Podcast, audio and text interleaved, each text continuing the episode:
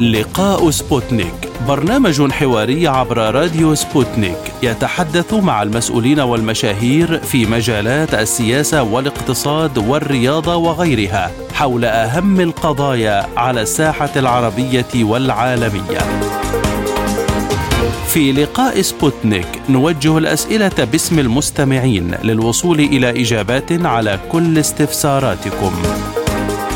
مع لقاء سبوتنيك تجدون جميع المشاهير في كل المجالات. أهلا بكم في حلقة جديدة من لقاء سبوتنيك معكم فيها عبد الله حميد. اليمن جرح ينزف منذ ثمان سنوات نتيجة الحرب الدائرة بين حركة أنصار الله من جهة والحكومة اليمنية والتحالف من جهة أخرى ما أثر على مختلف نواحي الحياة في البلاد الانقسام اليمني زادت حدته بزيادة المعارك ومع كل جولة من المفاوضات يأمل الشعب في أن تكون الأخيرة ليعود إليه وطنه. لكن عراقيل مختلفة تحول دون التوصل إلى تسوية سياسية. الهدنة الأخيرة أيضا لم تلق ترحيبا من الأطراف وتعطل تمديدها حتى فشلت تماما وعاد القتال مجددا بين المتحاربين. رغم أن الأمم المتحدة وبعثتها قالت إنها حاولت كثيرا في رأب الصدع والاختلاف على كيفية تطبيقها والبنود المختلف عليها. في هذه الحلقة من لقاء سبوتنيك نتحدث إلى نائب وزير الإعلام في حكومة صنعاء السيد فهمي اليوسفي حول دور الإعلام في الصراع الدائر باليمن وأسباب فشل تمديد الهدنة وتواصل المعارك في البلاد والأمال القادمة للشعب اليمني. للوصول إلى تسوية حقيقية تنهي الحرب إضافة إلى شكل الإعلام في صنعاء وكيفية عمله وتوجهاته المقبلة. نرحب بالسيد فهمي اليوسفي نائب وزير الإعلام في حكومة صنعاء. أهلا بك سيد الكريم. في البداية نتعرف أكثر بنائب وزير الإعلام اليمني في حكومة صنعاء. من حيث تاريخ ومكان الميلاد وأهم محطات العمل. أولا ما في صنعاء هذه الأيام من مكان وتاريخ الميلاد محافظة تعد من سبعينيات القرن المصرم أقيم في صنعاء وعملي في صنعاء كنائب وزير الإعلام وأمارس عملي اليوم في صنعاء. وبلدي التي ولدت فيها هي خاضعة اليوم للاحتلال. هي تدار من قبل آه، أجهزة الدواعش التابعين لدول العدوان. هذا باختصار ما أريد أن أقوله اليوم عن مولدي وعن طبيعة عملي وهنا امارس عملي هنا هنا الإعلامي من موقع القيادي وأيضا من موقع الجهادي في الوقت الراهن من صنعاء وبوصلتي الإعلامية أوجهها دائما ضد العدوان وانتصر للحقيقة وانتصر لضمير الإعلام. ما هو شكل الإعلام حاليا في صنعاء من حيث الخدمات الإخبارية والبرامجيه؟ نحن اليوم في صنعاء بالنسبة للإعلام، الإعلام هو خاضع للحصار. وأيضا الإعلام يتعرض للعدوان. لم تسلم مؤسساتنا من من العدوان. لم تسلم مؤسساتنا من آه، الحصار سواء من خلال قطع المرتبات من قبل آه، مرتزقة العدوان أو من قبل آه، أجندات العدوان التي كانت في الداخل.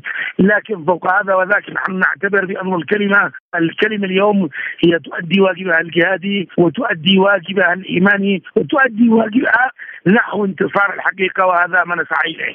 نحن نعمل آه، في مؤسساتنا الإعلامية الرسمية وفقا للممكن والمتاح، لا نتجاوز ولا نقفز عن الواقع بل آه، ندير الأمور على ما هو ممكن ونؤدي واجبنا رغم أن الطرف الآخر هو ليستهدفنا بشكل مستمر ويستهدف الأقلام الإعلامية بصفة مستمرة وما حدث من عدوان من الاستاذ عبد الله الخضري خلال الفترة الماضية هو أكبر دليل. هل يوجد إنتاج درامي وإنتاج لبرامج متنوعة غير سياسية سواء في قنوات خاصة أو حكومية؟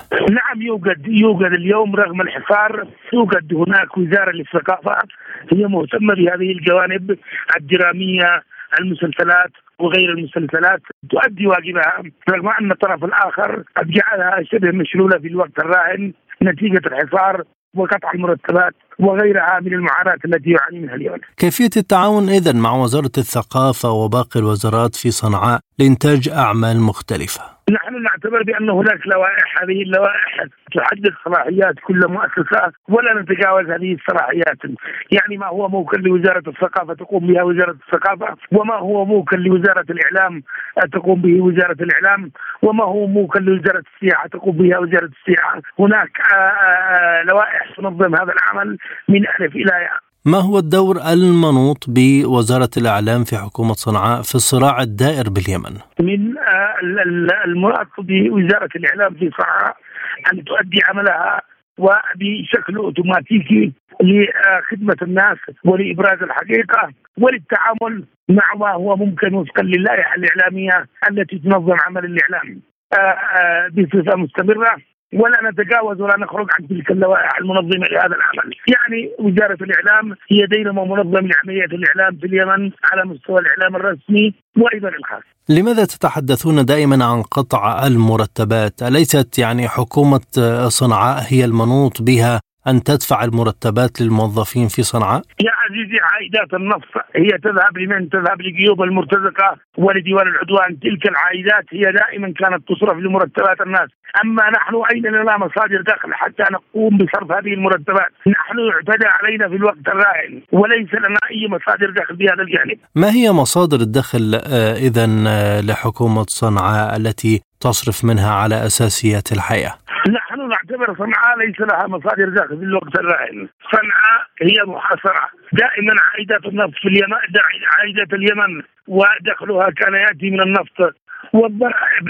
لكن صنعاء هي مدينة بينما معظم المحافظات اليوم خاضعة للاحتلال الإماراتي السعودي وتدار عبر أجندات العدوان وكل تلك العائدات. ولهذا السبب نحن منعنا الاستمرار وأصدرنا بيانات من الاستمرار في بيع النفط ونهب النفط من قبل الدول الأجنبية ومن قبل الأجهزة التابعة لها. كثيرا ما نبحث عن أخبار عن جماعة أنصار الله ومواقفها نجدها بصعوبة، برأيك لماذا؟ طبعا من هذا الجانب هو جانب أمني، الجانب الأمني لأنه يحدد احداثياتنا بصفة مستمرة من قبل دول العدوان، وهذه هي إجراءات أمنية تجعلنا نتخذها علما أن هذه الشركات التي تدير شبكه التواصل الاجتماعي هي مملوكة بالغرب وتمارس أحيانا أعمال استخباراتية من خلال هذه الشبكات وبالتالي يتطلب منا وضع الإجراءات الأمنية لأنهم هم أعداء الحياة تلك الأطراف هم أعداء الانسانيه ومن الطبيعي أن نتخذ إجراءات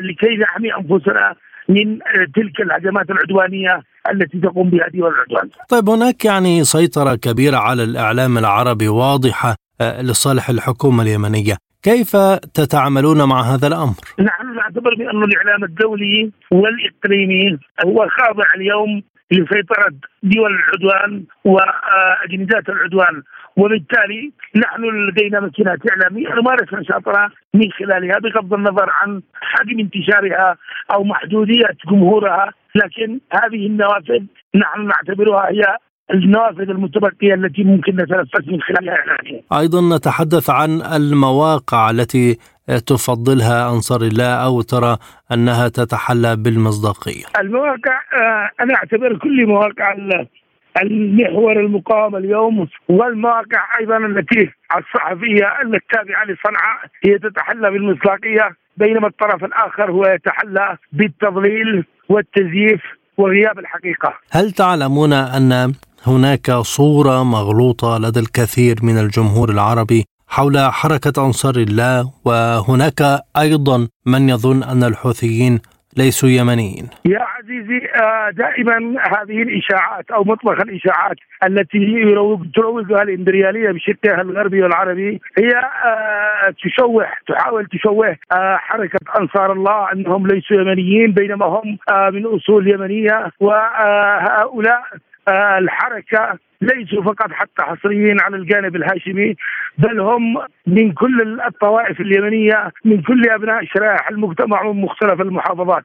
فمن يروج هذه الاشاعات دليل على إفلاسه ثقافيا ودليل على أن ليس لديه أي حقيقة يروجها بل هو يحاول أن ينقل صورة مغلوطة للمجتمع الدولي عن هذه الحركة مع أنها حركة نقية هي حركة ثورية هي حركة تريد أن تحرر اليمن من أي وصايا خارجية تريد أن تجعل اليمن نموذج يقتدى نموذج يفخر به يفخرون به أمام العالم بأكمله. وهذه الحركة حركة ثورية بينما الأطراف الإمبريالية هي نتيجة آه، مطامعها التوسعيه في اليمن هي تحاول أن تشوه هذه الحركة لا رغم أن هذه الحركة هي حركة جاءت من اليمن وهي يمنية لم تأتي من الخارج وتحمل مشروع يمني انقاذ اليمن بشكل عام. نذهب إلى الاتهامات الموجهة لكم، هناك من يقول إنكم لا تروجون سوى للحرب والمواجهات ولا تعرفون قيمة للسلام.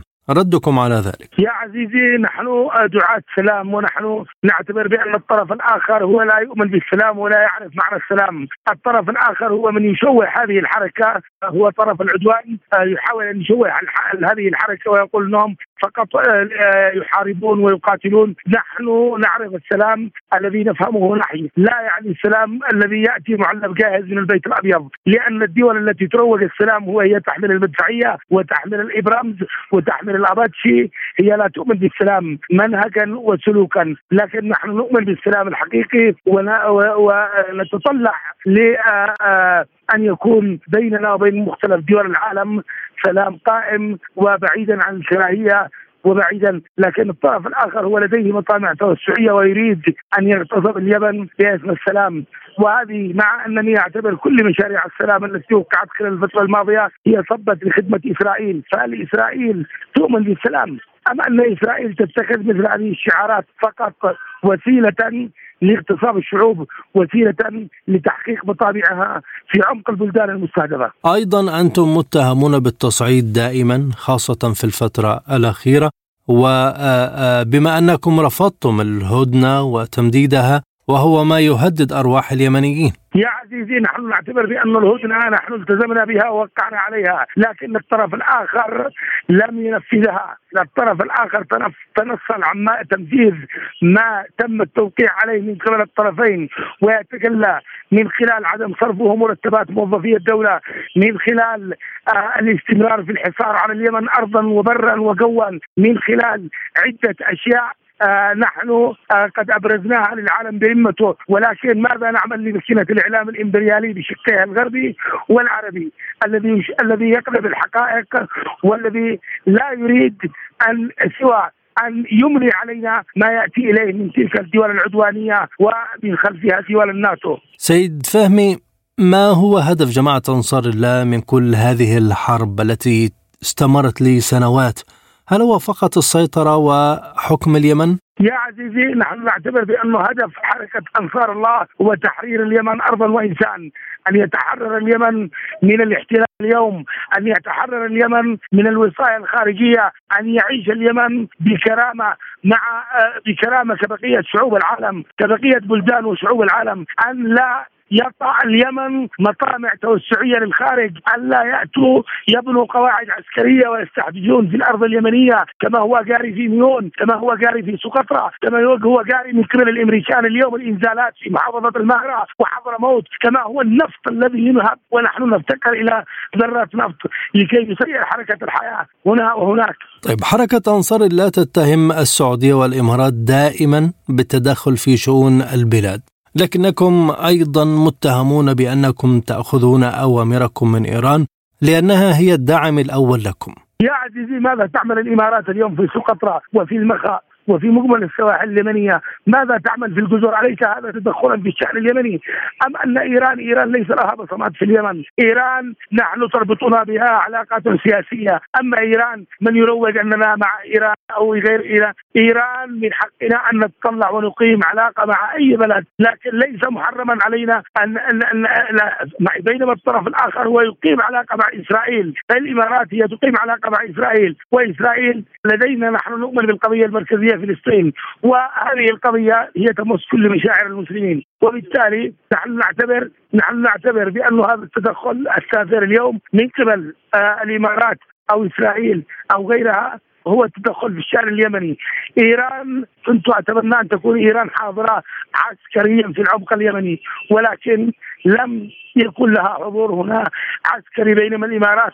هي لها حضور عسكري وليس من حقها ان أن تدنس الأرض اليمنية وليس من حقها أن آه، تقف آه، ضد اليمن. إلى أي مدى تجمدت المفاوضات مع المبعوث الأممي والأطراف الأخرى من أجل تمديد الهدنة؟ يا عزيزي الهدنة مددناها لستة أشهر وهذا التمديد أصبح عبثي بكل ما تعنيه الكلمة من معاني وحروف لكون الطرف الآخر المضاد لم يلتزم بتنفيذ كل بنود الهدنة، لم يلتزم بتنفيذها حرفا حرفا بل تأخر عليها وأصبح ينقل صورة مغلوطة أمام الرأي العام الدولي بأنه الحوثيين أو انصار الله هم من يرفضون ذلك. ما هو شكل هذه المغالطات التي يتم نقلها دائما إلى المجتمع الدولي وتتحدثون عنها؟ يا عزيزي عندما كما أسلفت عندما يقولون نحن نرفض السلام وكما آه، آه، يروج وذكرت لي سابقا أنهم أننا مع إيران وهذه المغالطات أصبحت لا تنطلي على أحد ونحن ندرك بأن ذلك هو ناتج عن إفلاس تلك القوى العدوانية أو الإمبريالية بشكلها الغربي والعربي لكن نحن سنظل نتمسك بشروطنا آه، لأنها شروط إنسانية بامتياز بينما الطرف الآخر حتى الشروط الإنسانية تنصل عن تنفيذها مع أن مع أنه يدرك أن أن أن الحق الإنساني لا يسقط مطالبتنا بذلك. ولماذا لم تقم الأمم المتحدة والمجتمع الدولي بدور آه، كبير أو أكبر لتمرير الهدنة في البلاد؟ الأمم المتحدة ومبعوثها الاممي هم خاضعين أساسا لعائدات البترودولار أو لولاء البترودولار. الأمم المتحدة تتسلم رشاوى رشاوى من الإمبريالية الغربية والعالميه تتسلم على سبيل المثال السعودية قدمت خلال الفترة الماضية مليار ونصف المليار على أساس أنها مساعدة لاقتصاد اليمن وتحت اشراف الأمم المتحدة. وفي واقع الواقع الثبوتيات أكد بأنه 85% من تلك المساعدات صرفت نظريات للامم المتحدة وهي رشوة مقننة و15% أيضا صرفت لاجندات العدوان في الداخل. فلماذا آه، يكذبون علينا بذلك؟ الأمم المتحدة أصبحت جزء من الصراع. أصبحت اليوم الأمم المتحدة ليست حيادية أصبحت تدار عبر السماسره عبر أولئك السماسره الذين يصنعون القرار ويغيرون القرار لصالح طرف آخر بعيدا عن الحيادية وهنا آه، العدالة الدولية آه، تسقط عندما نلمس غياب الحيادية ونلمس تغيير المواقف لصالح طرف ضد آخر. ما رأيكم في المبعوث الأممي الخاص إلى اليمن هانس جرودنبرغ؟ المبعوث الأممي هو لا يختلف عن أسلافه هو جاء ينفذ برنامج وهو جاء يبحث عن صفقات فقط لا غير. هذا المبعوث كنت أتمنى أن لا يستمد قراراته من ديوان العدوان. هو حتى الشروط التي كان قد وعد بها لم ينفذها ولم يلتزم بتنفيذها ولم يديرها. لا زال يتعامل بنظارة موشي ديان ينظر للأمور بنظرة واحدة. هل لم ينفذ؟ أم أن طلبات أنصار الله يعني كانت آه، آه، أكثر من المتوقع أو المطلوب يا عزيزي نحن مطالبنا بالبداية إنسانية بامتياز وتلك المطالب الإنسانية والملفات الإنسانية التي قدمناها هي حق من حقوق اليمن، حق من حقوق الإنسانية، بينما الطرف الآخر لا ينبغي أن يساهم عليه بالملف الإنساني، لأن الملف الإنساني له ضوابط قانونية دولية ولا ينبغي تجاوزها. بينما المبعوث الأممي قد تجاوز تلك الثوابت وأصبح خارج ثوابت. طيب من يمكنه الضغط على الرياض والإمارات لإيقاف هذه الحرب؟ الضغط على الإمارات والسعودية القرار بيد الولايات المتحدة الأمريكية وبريطانيا وبالتالي نحن نعتبر بأن انحياز الأمم المتحدة للطرف العدواني هو آه، آه، شوه الحقيقة الدولية واستهدف واستهدف العدالة الدولية هو آه لم يتعامل بمنظور حيادي بل تعامل بمنظور انحياز لطرف دون آخر. هل ما زلتم توجهون تهديدات للإمارات والسعودية باستهداف منشآتهم في الفترة القادمة حال فشل الجهود الرامية لتمديد الهدنة؟ بكل تأكيد ما على الأمم المت... ما على الإمارات والسعودية سوى أن تنسحب من أرضنا لأن هذه أرضنا ما لم ولا سيكون رد الصاع بصاعين وسوف يتفاجأ العالم بأكمله بأنه كل المنشآت التي التابعة للسعودية ستكون ضمن بنك أهدافنا في دول العدوان وستدفع الثمن لأن ليس لهم الحق بأن يستحدثوا اليوم في جزرنا كما هو جاري بيبيون ماذا تسموه؟ أليس احتلال؟ أليس تدخل في الشأن اليمني؟ بهذا من حق اليمنيين أن يدافعوا عن بلدهم وعن سيادة بلادهم ونحن أيضا نحذر من خلال هذا المكان البوارق العسكرية الفرنسية والإمريكية والبريطانية والتابعة لدول العدوان أن تغادر مياهنا السيادية اليمنية وجزرنا ما لم ولا فإن الرد سيكون قاسيا والقادم أعظم إن شاء الله. ولماذا لا يكون هناك تنازلات من أنصار الله قليلا عن بعض البنود. ما هي التنازلات؟ التنازلات نحن قدمنا تنازلات كثيرة ولكن لا نريد أن تكون تلك التنازلات على حساب الجسد اليمني. لا نريد تنازلات تنازلات بحقنا الإنساني. لا نريد تنازلات بحق السيادة اليمنية. لا نريد تنازلات أن يغتصبوا ثرواتنا ويقسموا أرضنا ويتقاسموا النفوذ فيها لأن هذه هي أرض يمنية وليست أراضي سعودية ولا إماراتية ولا إسرائيلية ولا أمريكية ولا بريطانية. هل الوضع الراهن في العالم قد يؤثر على الأزمة اليمنية؟ لا بكل تأكيد. هناك متغيرات وهناك أيضا تأثير على الوضع الدولي بشكل عام على اليمن. هذا لا محل لكن من يعمق الأزمة في اليمن اليوم بشكل كبير؟ هم دول الناتو.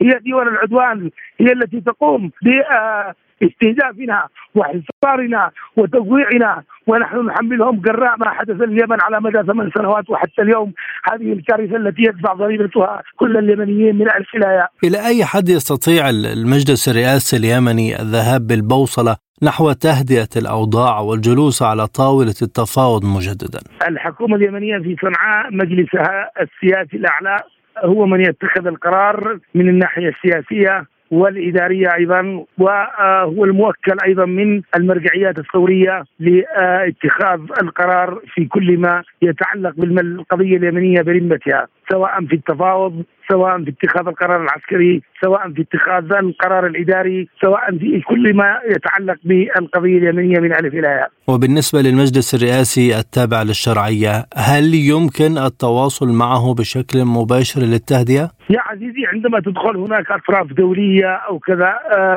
آآ آه، يكون هناك تواصل لكن ليس التواصل بيننا يكون عبر الوسطاء سواء وسطاء اقليميين أو دوليين بهذا الصدد، لكن ذاك المجلس التابع لمرتزقة العدوان آه الذي يرأسه المرتزق العليمي هو خاضع لوصاية السعودية وبقية دول العدوان، وبالتالي هو لا يملك اتخاذ القدرة على اتخاذ القرار، بينما صنعاء قادر على اتخاذ القرار آه من تلقاء نفسها وبعيدا عن الوصايه الخارجية. ما هي أسباب انعدام الثقة بين الأطراف في اليمن؟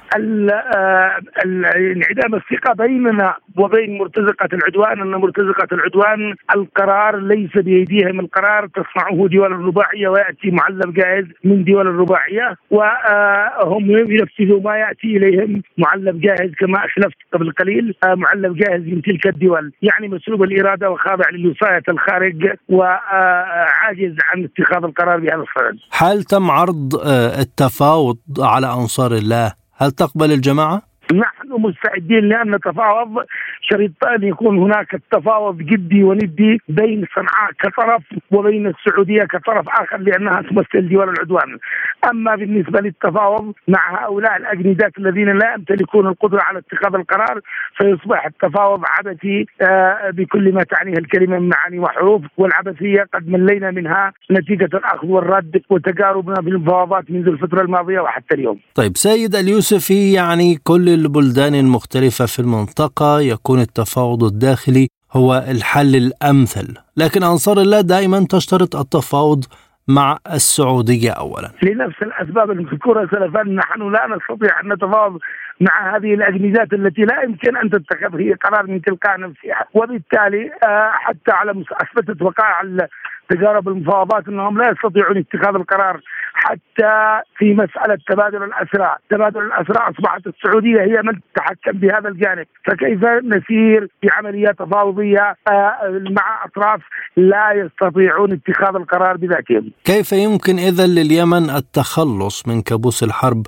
الدائرة منذ أكثر من سبع سنوات؟ نحن نعتبر بأن اليوم ثمود اليمن لمدة ثمان سنوات وحتى اليوم هو آه، دليل على أن اليمن قادر أيضا على أن يصمد ويخرج من الحرب بعد استكمال عملية تحرير كل الأراضي اليمنية الخاضعة للاحتلال اليوم من قبل السعودية والإمارات ومن خلفها دول الناتو لأن هذا هدف لا رجعة عنه تحرير اليمن من الوسائل الخارجية ومن الاحتلال على الجغرافيا اليمنية هو هدف هدف أساسي لا رجعة عنه والآن ما هي توقعاتكم من سين من سيناريوهات مقبلة للأوضاع في اليمن؟ نحن نتوقع تصعيد عدواني من قبل الولايات المتحدة الأمريكية وبقية دول الناتو ودول العدوان وهذا كل المؤشرات توحي بذلك من خلال يلمس من خلال التوافد العسكريه اليوم القائم من قبل الأمريكان والفرنسيين والبريطانيين وغيرهم التي تتوافد على آه، المياه السيادية اليمنية شرق البحر الأحمر وفي البحر العربي. وما هو تأثير هذا السيناريو على اليمن سياسيا واجتماعيا؟ بكل تأكيد له تاثير لكن نحن أمام أمر واقع إما أن نكون أو لا نكون. إذا كانت آه، لديك رسالة من تختار لتوجيهها وما هي الرسالة؟ أنا أدعو كل اليمنيين للاحتشاد إلى آه، قوة 21 سبتمبر بأن تستمر في تحرير البلد في آه، آه، التصدي للعدوان في مواجهة تحديات الحاضر والمستقبل ونقول لدول العدوان أن تنسحب من أرضنا ما لم فإن القادم أعظم. أن تنسحب من من مياهنا السيادية ما لم فإن القادم أعظم. أن تنسحب الأمريكان ويخرج ويخرج المستعمر الجديد الذي جاء بثوب إماراتي أو سعودي من أرض أرضنا لأن هذه أرضنا ولا رجعة عن تحريرها مهما كان الثمن ونقول على وسائل الإعلام أن تسلط الحقيقة أن تسلط الأضواء نحو الحقيقة آه ولا ولا تلتفت لما آه يضخه مطبخ الإشاعات الإمبريالية بشقها الغربي والعربي. شكرا جزيلا لك السيد فهمي اليوسفي نائب وزير الإعلام اليمني في حكومة صنعاء. مستمعينا الكرام نذهب إلى هذا الفاصل وبعده نشرة إخبارية مع زميل أحمد أحمد.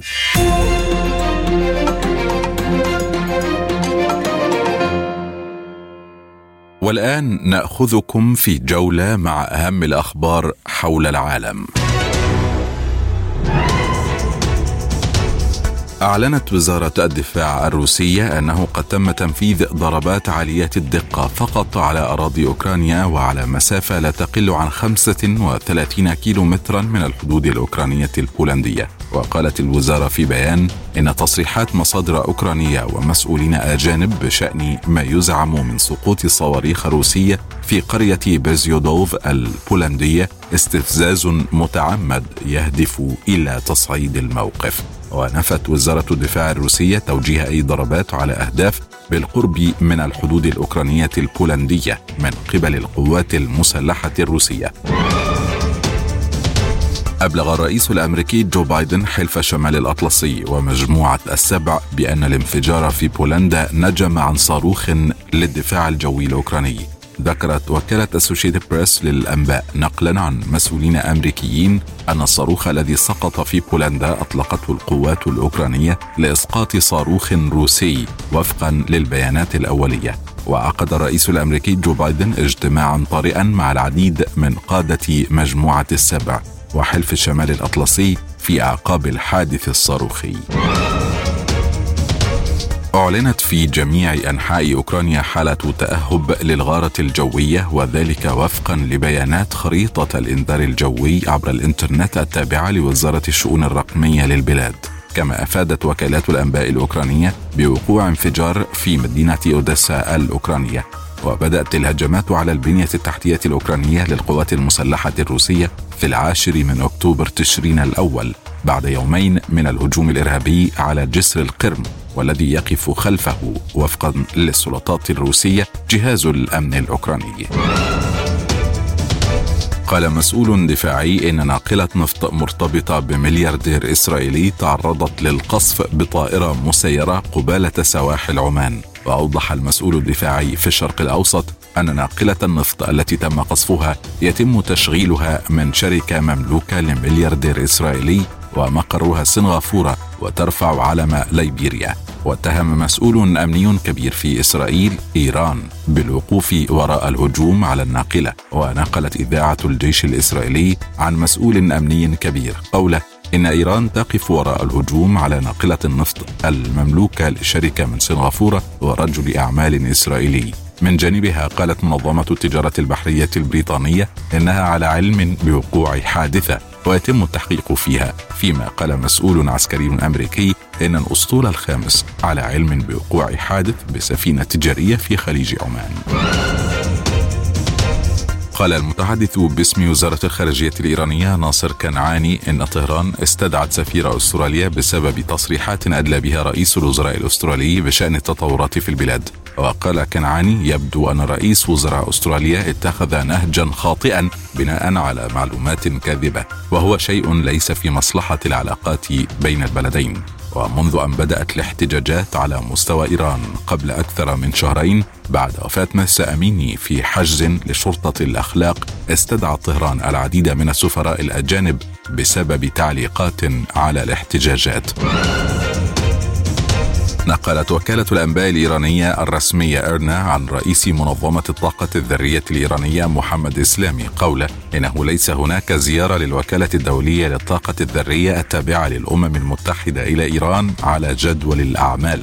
وأضاف محمد إسلامي في الوقت الحالي لا توجد زيارة مقررة للوكالة الدولية للطاقة الذرية إلى إيران على جدول الأعمال. وأضاف أنه بالنظر إلى حسن نوايا إيران وإجاباتها المنطقية يمكن أن نأمل في تحقيق نتائج جيدة إذا اتبعت الوكالة مسارا مهنيا بعيدا عن الاعتبارات السياسية.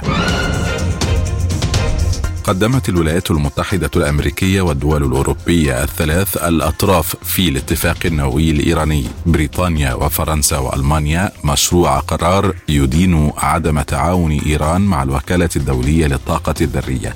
وقال دبلوماسي أوروبي إن مشروع القرار تم تقديمه إلى الوكالة الدولية والذي أشار إلى وجود مواد نووية في مواقع غير مصرح عنها. وشدد الدبلوماسي على أنه من الضروري والملح أن تبادر إيران إلى الوفاء بالتزاماتها القانونية مشيرا إلى أن هذا القرار تم تقديمه عشية انعقاد الاجتماع الفصلي لمجلس محافظي الوكالة الدولية للطاقة الذرية.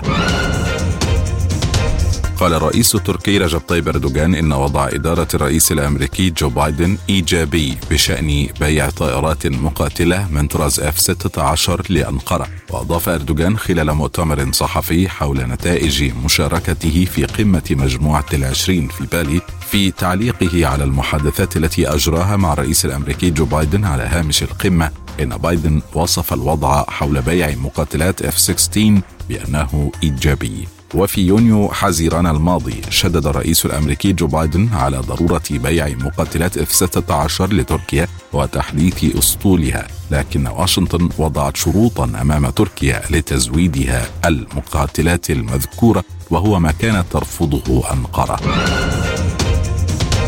أعلن الرئيس الأمريكي السابق دونالد ترامب رسميا عن ترشحه للرئاسة في انتخابات عام 2024 وقال ترامب من منزله في ماريلاغو في فلوريدا من أجل جعل أمريكا عظيمة ومهيبة. مرة أخرى أعلن الليلة ترشحي لمنصب رئيس الولايات المتحدة. أوضح ترامب أن سبب قراره أن العالم لم يشهد بعد المجد الحقيقي الذي يمكن لهذه الأمة أن تحققه. وأضاف ترامب أن الولايات المتحدة لن تنجو خلال أربع سنوات أخرى من جو بايدن الذي سيرشح نفسه أيضا في عام 2024 ووعد الرئيس السابق من الآن وحتى يوم التصويت في عام 2024 بالقتال كما لم يقاتل أحد من قبل. أعلنت وزارة الطاقة التركية أن أنقرة تتوقع تطوير مشروع مركز الغاز الطبيعي بنهاية العام. جاء ذلك في تصريحات لوزير الطاقة والموارد الطبيعية فاتح دونز الذي أكد أن تركيا تتوقع وضع خارطة طريق لمركز الغاز الطبيعي الذي اقترحته روسيا في منطقة تراقية بالجزء الشمالي الغربي من البلاد بحلول نهاية العام.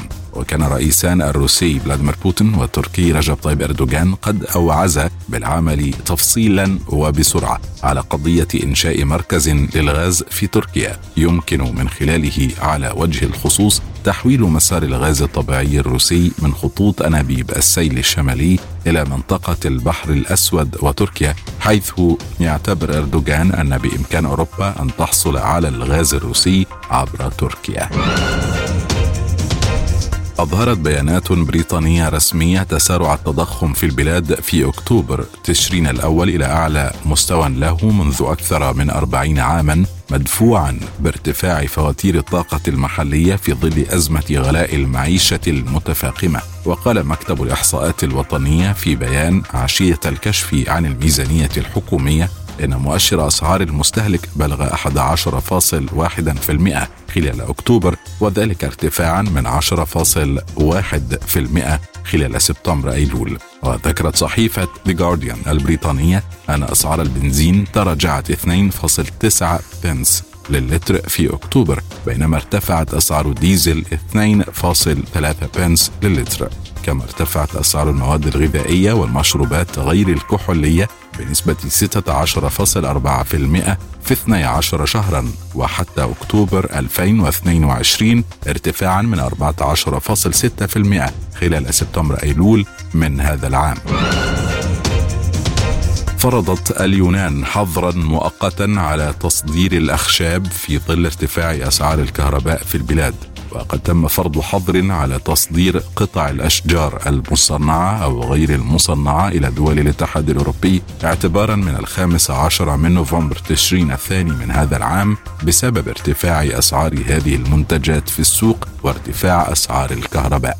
وفي اليونان ارتفعت أسعار الكهرباء والغاز والبنزين ووقود الديزل والوقود الصلب بشكل كبير هذا العام وفي ظل ذلك ارتفع سعر الحطب بنسبة 30% إلى 40% بناء على صنف الشجرة وتحتوي العديد من المنازل في اليونان على مدافئ الخشب ويستخدمها الناس على نطاق واسع خلال فصل الشتاء. أعلنت وزارة الكهرباء المصرية توقيع ثمانية عقود فعلية لإنتاج الوقود الأخضر داخل المنطقة الاقتصادية لقناة السويس وكشف وليد جمال الدين رئيس المنطقة الاقتصادية بقناة السويس أن 35% من نصيب مصر من مشروعات إنتاج الهيدروجين الأخضر تم توقيع تسع اتفاقيات بشأنها بقيمة تصل إلى 83 مليار دولار. أضاف أن بقية نسبة الاستثمارات ستكون في نقل التكنولوجيا الحديثة والمعدات والآلات اللازمة. ولفت جمال الدين إلى أن المنطقة تتضمن محطة الأمونيا الخضراء ومحللات كهربائية ومصانع وميناء وهو ما سيحولها إلى منطقة تصدير للهيدروجين الأخضر.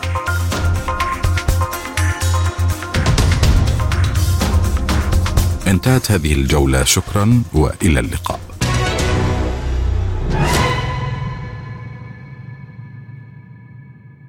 أهلا بكم مجددا.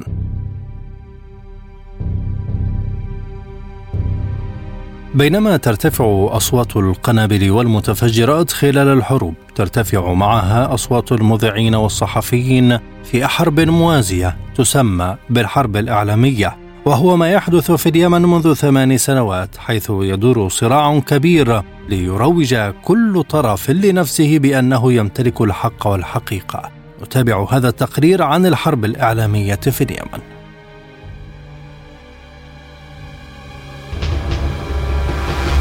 لا غالب ولا مغلوب في حرب مستمرة في اليمن منذ أكثر من ثمان سنوات.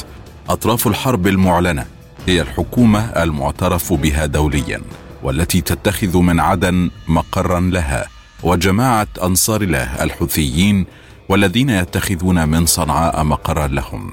لكن من المعروف أن هناك مقرات أخرى لإدارة الحرب حيث تقول كل الأوساط السياسية إن الرياض وطهران هما من يديران رحى هذه الحرب في نزاع على السيطرة والنفوذ.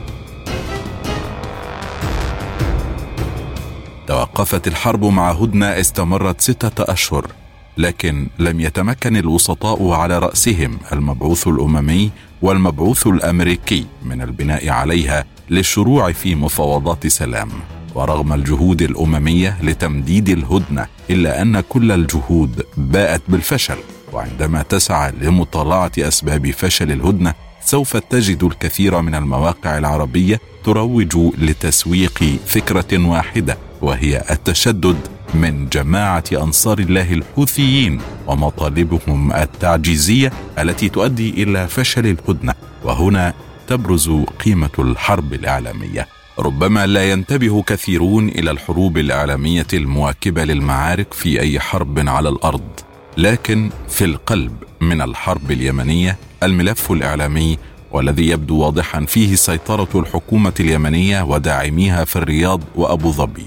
حيث تبدو الآلة الإعلامية هناك ضخمة ولديها الكثير من الأدوات والمنصات عبر جميع وسائل الإعلام بداية من التقليدية كالإذاعات ومحطات التلفزة انتهاء بالإعلام الرقمي ومواقع التواصل الاجتماعي وبالتجربة العملية.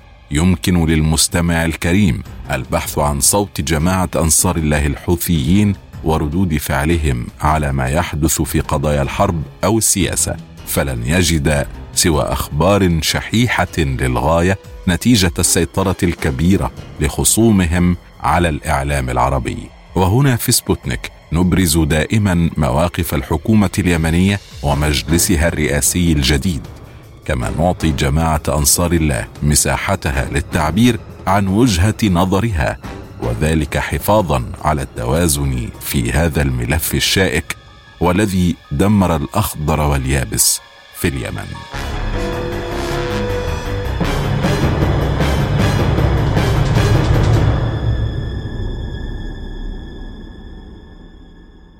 ننتقل إلى الزميل أحمد أحمد الذي أجرى حوارا مع وكيل وزارة الإعلام بالحكومة اليمنية السيد فياض النعمان.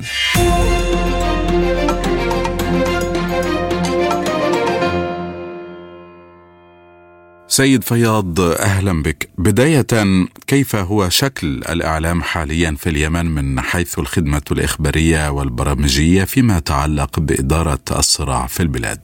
طبعا آه، وسائل الإعلام آه، في اليمن حاليا آه، تمر بمراحل ومنعطفات كثيرة منذ أن انقلبت انقلبت الميليشيات الحوثية على مؤسسات الدولة وعملت على مصادرة كل وسائل الإعلام سواء الحكومية والخاصة أو الأهلية والحزبية وتغييرها وتغييرها لخدمة مشروعها واستراتيجياتها في المنطقة غير أن هنالك وسائل إعلام أخرى تابعة للحكومة الشرعية وللقوى السياسية الفاعلة آه، للمشروع والمناهض للمشروع الحوثي عملت بشكل كبير على آه، إعادة الحياة لوسائل الإعلام في ظل الانتهاكات الجسيمه التي تعرض لها أهل هذه المهنة من قبل الميليشيات الحوثيه في ظل الصراع الدائر منذ 2015 والتي حصدت ما يزيد عن آه، ما يزيد عن ألف ما بين قتيل وجريح ومختطف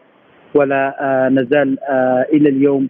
نعاني من تلك المحاكمات الغير قانونية التي يتعرض لها الصحفيين في محاكم غير قانونية وغير شرعية لدى سلطات الانقلاب في صنعاء والتي أصدرت أحكام الإعدام بحق الصحفيين و طالبنا مرارا وتكرارا بإطلاقهم لكن للأسف الشديد لا صوت يعلو فوق صوت الانتهاكات والجرائم التي تمارسها الميليشيات ضد الصحفيين في اليمن ولكل من يناهض أو يخطف في وسائل الإعلام وفي الإعلام الجديد ضد هذا المشروع. وماذا عن الاتهامات بالسيطره على وسائل الإعلام خاصة من قبل أطراف أخرى؟ آه طبعا الساحة الإعلامية اليوم أصبحت آه فضاء واسع ونلاحظ بأن سيطرة أطراف معينة وتحديدا منذ انقلاب الانقلاب الغاشم الذي حدث على مؤسسة الدولة في 2014 والذي شهدتها وسائل الإعلام بشكل عام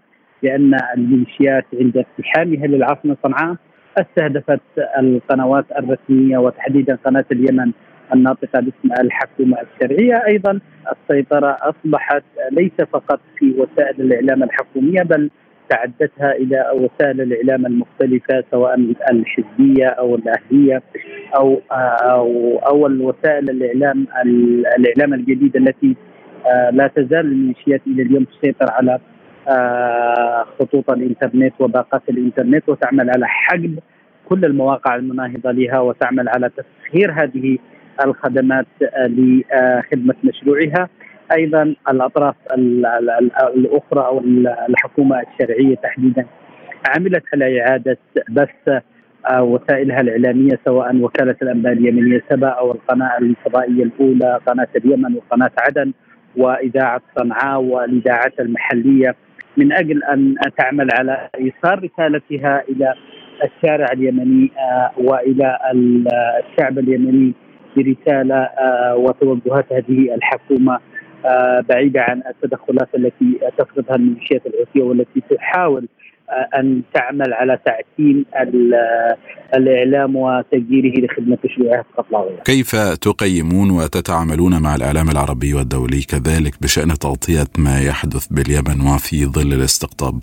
طبعا الحكومة اليمنية وتحديدا وزاره الإعلام آه، تقدم كل الإجراءات المسهله لوسائل الإعلام سواء التي تعمل آه، في المناطق المحرره أو التي آه، تعمل على تغطية الأحداث من مراكزها الرئيسية أو عبر مراسليها في اليمن وتقدم وتتعاطى بشكل واضح وغلي مع كل ما يتم الحديث عنه في وسائل الإعلام.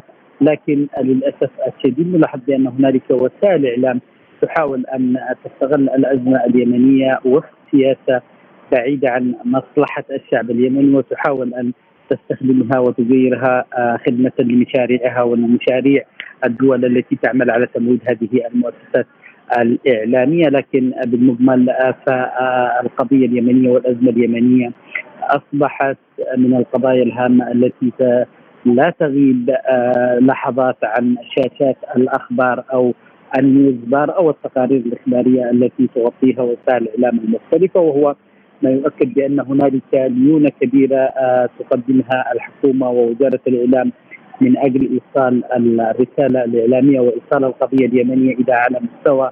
لها من أجل التأثير على صناع القرار في تلك الوسائل الإعلامية التي تحاول آه، أن آه، تضع الصورة الضبابية في الواجهه ولكن الجهود التي تبذل من قبل الحكومة ومن قبل القائمين على وسائل الإعلام الحكومية يبذلون جهد كبير من أجل إزالة تلك الصورة الضبابيه التي أصبحت اليوم ذات تأثير ضئيل في وسائل الإعلام سواء الإقليمية أو الدولية. سياسيا سيد فياض من يصعد في الحرب دائما وخاصة في الفترة الأخيرة ومن يرفض الهدنة وتمديدها وهو ما يهدد أرواح اليمنيين بالطبع. طبعا الإطار السياسي بشكل واضح ودليل بان الحكومة اليمنية والتحالف العربي والمجتمع الدولي وضعوا خطوط عريضة من أجل إنهاء الحرب وأن تكون الهدنة الإنسانية التي تم الإعلان عليها في الثاني من أبريل الماضي كانت آه، بمثابة اللجنة الأولى من أجل البناء عليها لإيجاد حل آه، وأيضا مصالحة وطنيه لدى المكونات السياسية اليمنية المختلفة. لكن للأسف الشديد آه، الحكومة اليمنية. قدمت الكثير من التنازلات وقدمت الكثير من الجهود التي بذلتها من أجل إنجاح هذه الهدنة من خلال فتح مطار صنعاء وتسيير رحلات إلى الأردن والقاهرة. أيضا سمحت بدخول السفن السفن المشتقات النفطيه إلى ميناء الحديدة وأيضا عملت على التعاطي بشكل إيجابي مع ملف الاسرى والمستنصرين لكن في المقابل هنالك تنصل واضح وعدم جدية في التعاطي مع آه، هذه الهدنة من قبل ميليشيات الحوثي الذي رفضت آه، أن تسير أو تفتح الحصار الجائر الذي تفرضه على محافظة تعز والتي تفرض الحصار عليها منذ انقلابها في 2015 وتحاصر أكثر من 4 مليون نسمة. وتمارس أبشع الانتهاكات في ذلك بالإضافة إلى أنها عملت على نهب الأموال التي آه، كان من المقرر أن يتم صرفها آه، كمرتبات للموظفين وفق آه، كشوفات 2014 من العائدات النفطيه التي دخلت إلى ميناء الحديدة. أيضا تنصلها وعدم جديتها في تحقيق خطوات بناء الثقة في عملية السلام اليمنية. دليل واضح يكشف ليس فقط اليمنيين الذين آه، آه، يدركون منذ الوهلة الأولى بأنهم جماعة جماعة آه، عنصرية طائفية مؤدلجه وأنها لا يمكن أن تعيش في سلام. وأصبحت أيضا أمام مرمى المجتمع الدولي وأمام مرمى المنظمات الدولية التي أدركت بأن الحديث عن سلام والحديث عن إطار سياسي للملف اليمني مع هذه الجماعة لا يمكن أن يتحقق شيء في ظل تنصلها عن تحقيق جزء ثاني من خلال فتح المعابر عن تعز وصرف مستحقات المواطنين آه، والموظفين من عائدات المشتقات النفسية. ما رأيكم في من يتهمون الرياض والإمارات دائما بالتدخل في شؤون اليمن ومن يمكنه الضغط على الرياض والإمارات لإيقاف هذه الحرب أو الضغط على كافة الأطراف المتدخلة أو المعنية؟ آه، طبعا من أجل الحديث على هذه الجزئية يجب اولا الوقوف على الأسباب الأساسية لهذه آه، الحرب الجائرة التي تدخل عامها الثامن آه، ضد اليمنيين وهي الانقلاب العسكري الذي شنته ميليشيات الحوثي المدعومة من طهران. أما التدخل الذي تقوم به المملكة العربية السعودية ودولة الإمارات العربية المتحدة على ما أعتقد آه، لدى وسائل الإعلام ولدى المجتمع الدولي دراية واضحة بأن هذه الدول والتحالف العربي أتى بطلب من أعلى سلطة في اليمن والمتمثلة بالرئيس اليمني عبد الرب منصور هادي والتي كان له خطاب واضح وقدمه سواء للجامعة العربية في قمه آه، شرم الشيخ أو آه، من خلال المبعوث آه، المندوب الدائم للجمهورية اليمنية في مجلس الأمن من أجل التدخل وفق وفق وقوع اليمن تحت الفصل السابع من الأمم المتحدة وأيضا يخول التحالف العربي باتخاذ اجراءات واضحة ضد هذا الانقلاب الحديث واتهام الرياض وأبو ظبي بمثل هكذا إجراءات.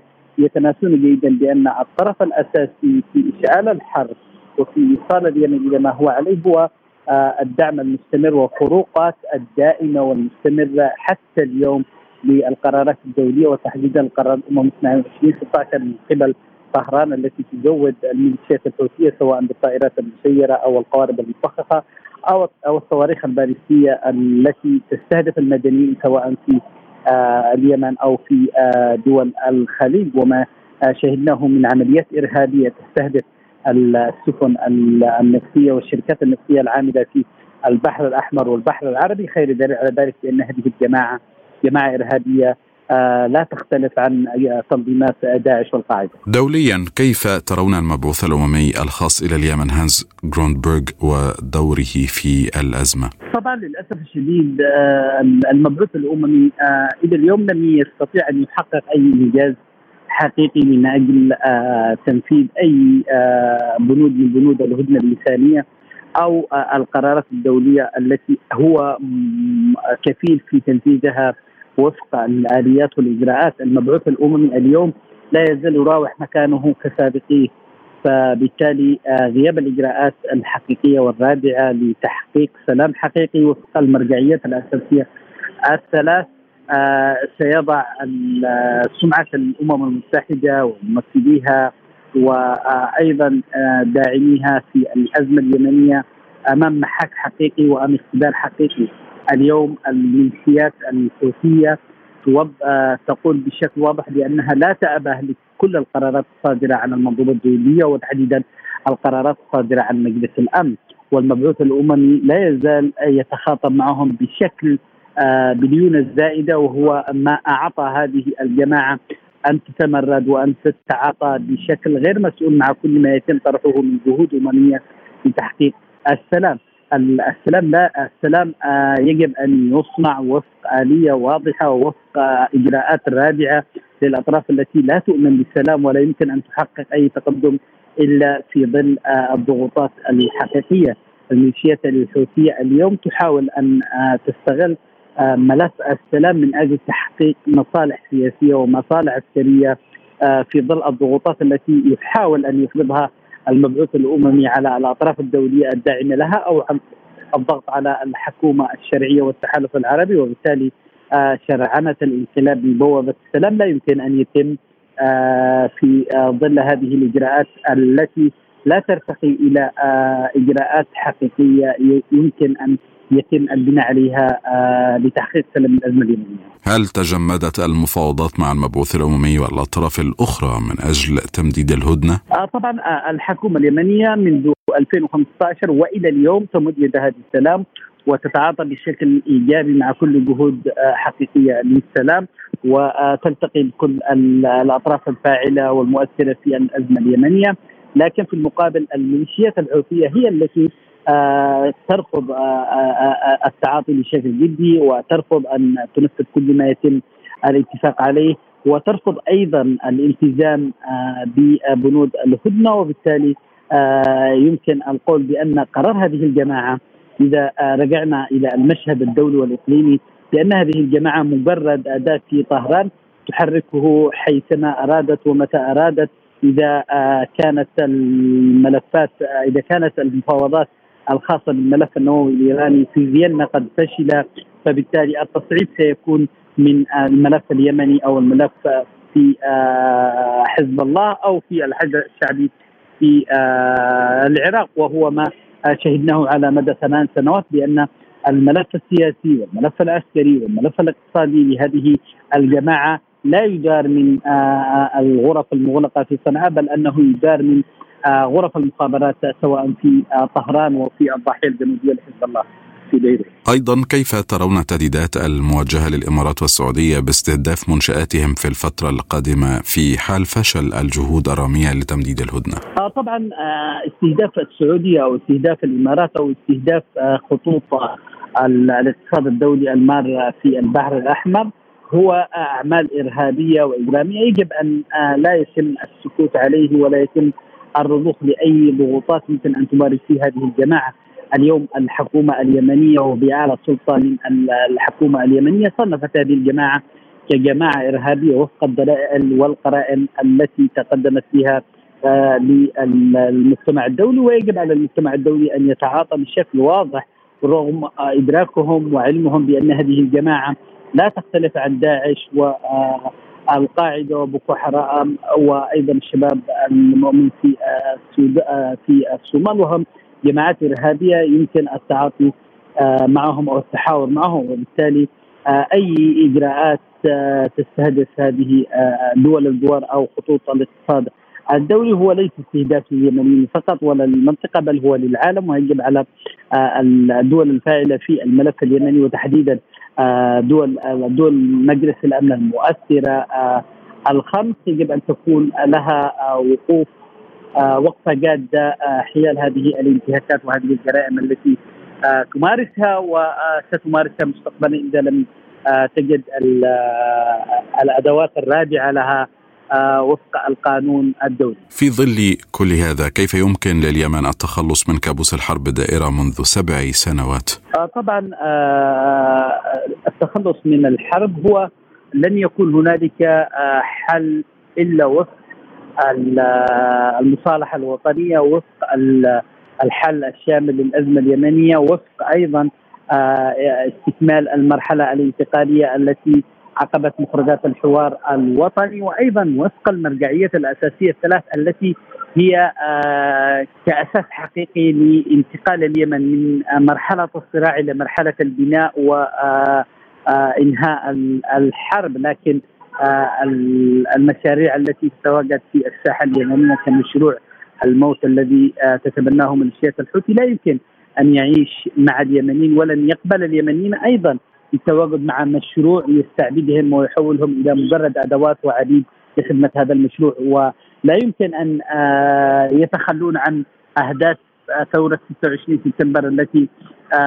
كانت اللبنه الأولى لاستعادة اليمنيين بسيادتهم وشموخهم وحضارتهم وأيضا لمستقبلهم وبالتالي الحل في اليمن يجب أن يكون حل سياسي وفق المرجعيات الأساسية الثلاث بدعم دولي وبدعم إقليمي من أجل الخلاص من هذا المشروع الدخيل على النسيج الاجتماعي اليمني. سيد فياض إذا كان لديك رسالة أو أكثر من تختار لتوجيهها وما هي هذه الرسالة؟ رسالتي هي للمجتمع الدولي وتحديدا للمبعوث الأممي إذا أراد أن أن يحقق إنجاز حقيقي للمنظومة الدولية في الأزمة اليمنية يجب عليه اتخاذ إجراءات حقيقية رادعة يجب أن يبتعد عن المشاريع الشخصية وعن الاستشارات القاصرة للملف اليمني. السيد فياض النعمان وكيل وزارة الإعلام بالحكومة اليمنية شكرا جزيلا لك.